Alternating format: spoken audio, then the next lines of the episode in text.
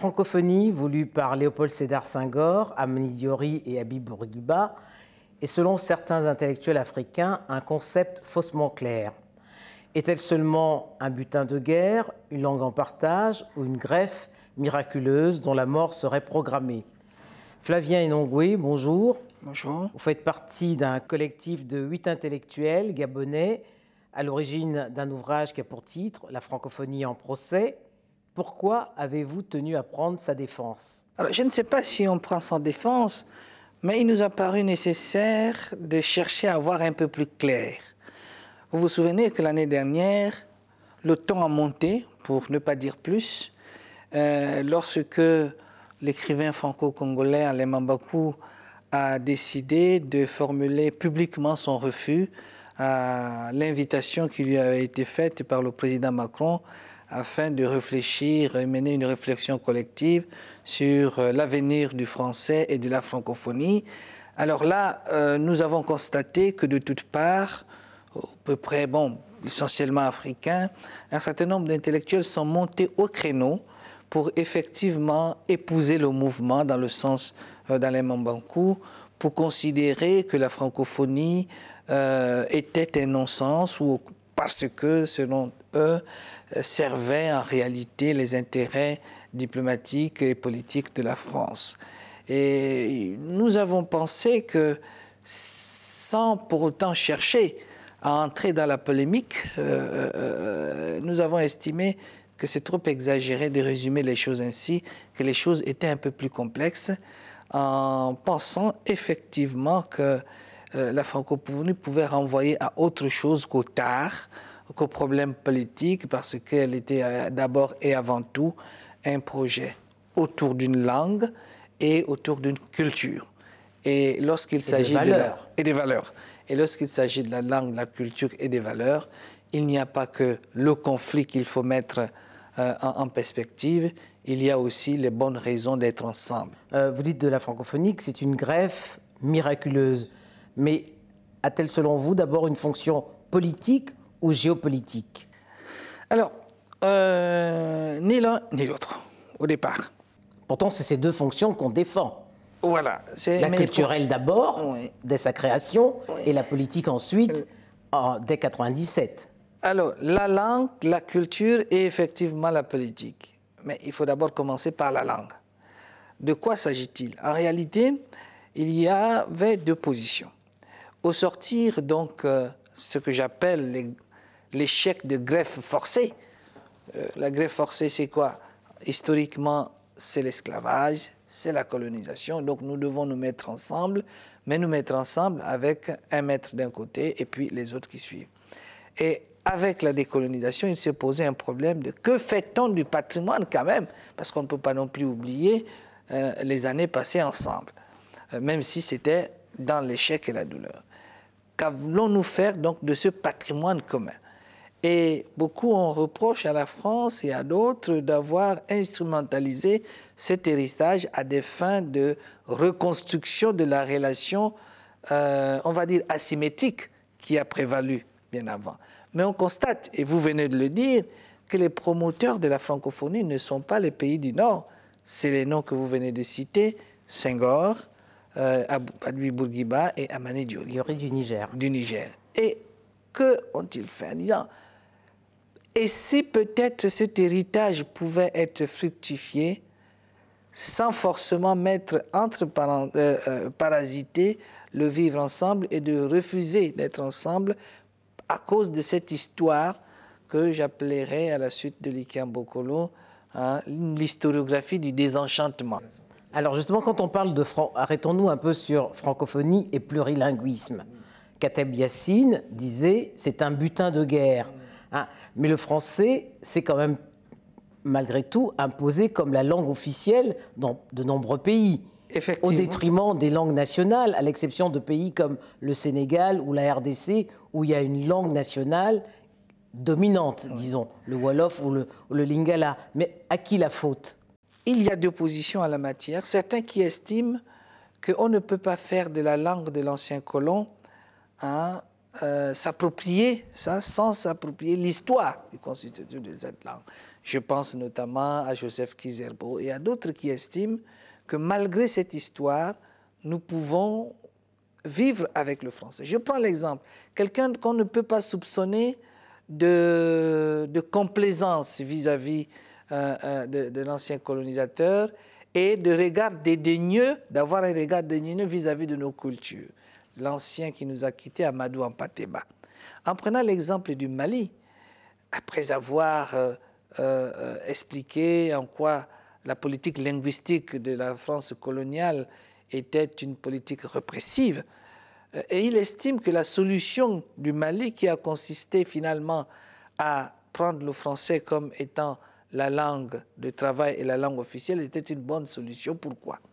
Il nous explique, par exemple, en prenant les cas de Bambara et de Peul, il estimait qu'il ne voyait pas qui aurait accepté parmi les deux d'avoir comme langue celle de l'autre. Ouais. Et donc, pour éviter des conflits inutiles, cette langue a servi c'est le même cas au Gabon. Avec cette différence qu'au Gabon, elle est devenue la langue vernaculaire. C'est un cas particulier, l'un des rares pays en Afrique où deux tiers de la population sont francophones parce qu'il n'y a pas une langue vernaculaire qui s'impose comme au Mali, comme au Sénégal, vous venez d'écouter. Mais, ou en RDC. Ou en RDC. Mais les Gabonais ne vivent pas cette situation comme un drame. Les Gabonais estiment que bon, il existe maintenant un Français du Gabon, et euh, c'est ça aussi le sens du livre, et qu'ils n'ont pas un rapport fétichiste ou encore euh, biaisé avec cette langue. Et, et comment faut-il expliquer, Flavien Nangoué, le, le fait que l'anglais soit devenu également la seconde langue officielle du Gabon? Pas du tout. En fait, euh, ça a été euh, répandu comme tel, mais c'était plutôt une mauvaise interprétation d'une décision politique qui consistait en réalité à créer une situation de justice parmi les apprenants. De quoi s'agit-il? Le français effectivement la langue officielle, mais il se trouve que dans des écoles privées, l'anglais est enseigné quasiment depuis la maternelle. Et comme l'anglais n'est obligatoire dans les lycées publics et collèges qu'à partir de la sixième, il se créait une euh, inégalité lorsque les élèves venant du privé arrivaient en sixième avec déjà des acquis importants en anglais et ceux qui revenaient du public où l'anglais n'était pas. Donc la réflexion du gouvernement, c'était de se dire, et si nous généralisions la pratique de, de l'anglais, l'enseignement de l'anglais, aussi dans les établissements publics? Et ce n'est donc pas une exception francophone. Ah, mais non. Et donc, les gens ont estimé que non, euh, le Gabon veut remplacer. Mais en fait, c'était un concours de circonstances. L'information a été donnée à la veille du sommet de, euh, de Kinshasa. Et avant d'aller à Kinshasa, le président avait fait une visite euh, au Rwanda. Et bien, les gens se sont dit, ben, finalement, le Gabon va suivre le Rwanda dans le déclassement du français, mais ce n'est pas possible de déclasser. 61% de la population gabonaise est francophone.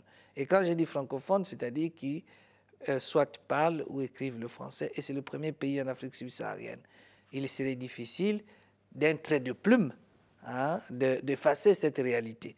Mais il n'empêche qu'aujourd'hui, l'élite est condamnée à être bilingue et même multilingue.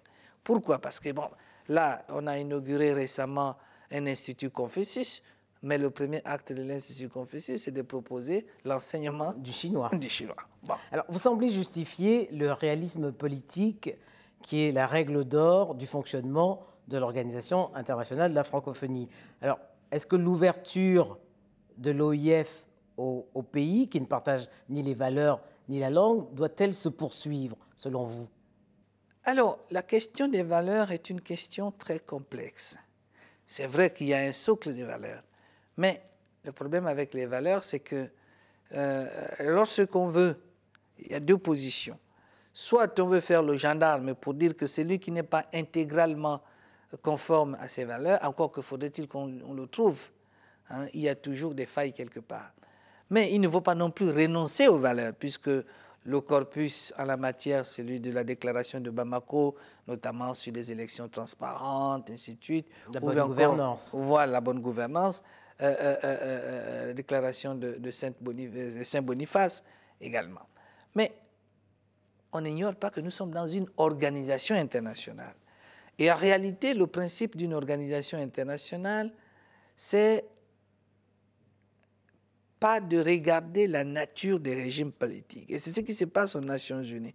La seule organisation qui a réussi à faire de, euh, de l'adhésion, euh, du respect des valeurs, euh, une condition pour adhérer, c'est-à-dire l'Union européenne. mais là, on voit même aujourd'hui à l'intérieur de l'Union européenne les polémiques qui se passent avec hein, la Pologne et d'autres pays. Alors, revenons sur la francophonie, c'est que des valeurs, oui, mais il ne faut pas non plus euh, faire comme si il y avait ceux qui étaient détenteurs hein, de, ces valeurs. Les bons et, les mauvais élèves. Et qui avaient des leçons à donner aux autres. Non.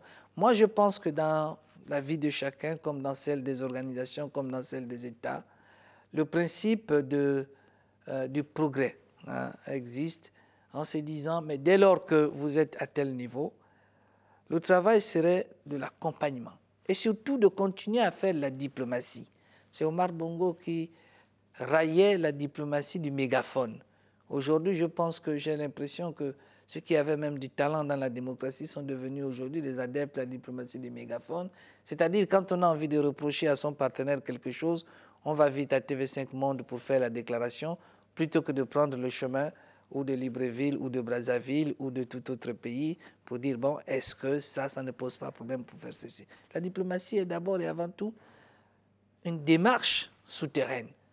Et ça, ça, ça entraîne plutôt des crispations de la part de partenaires, puisque aucun pays au monde n'accepte qu'on lui donne des leçons ouvertement. Ou et chaque pays peut avoir aussi des leçons à donner, quelle que soit la situation à l'autre.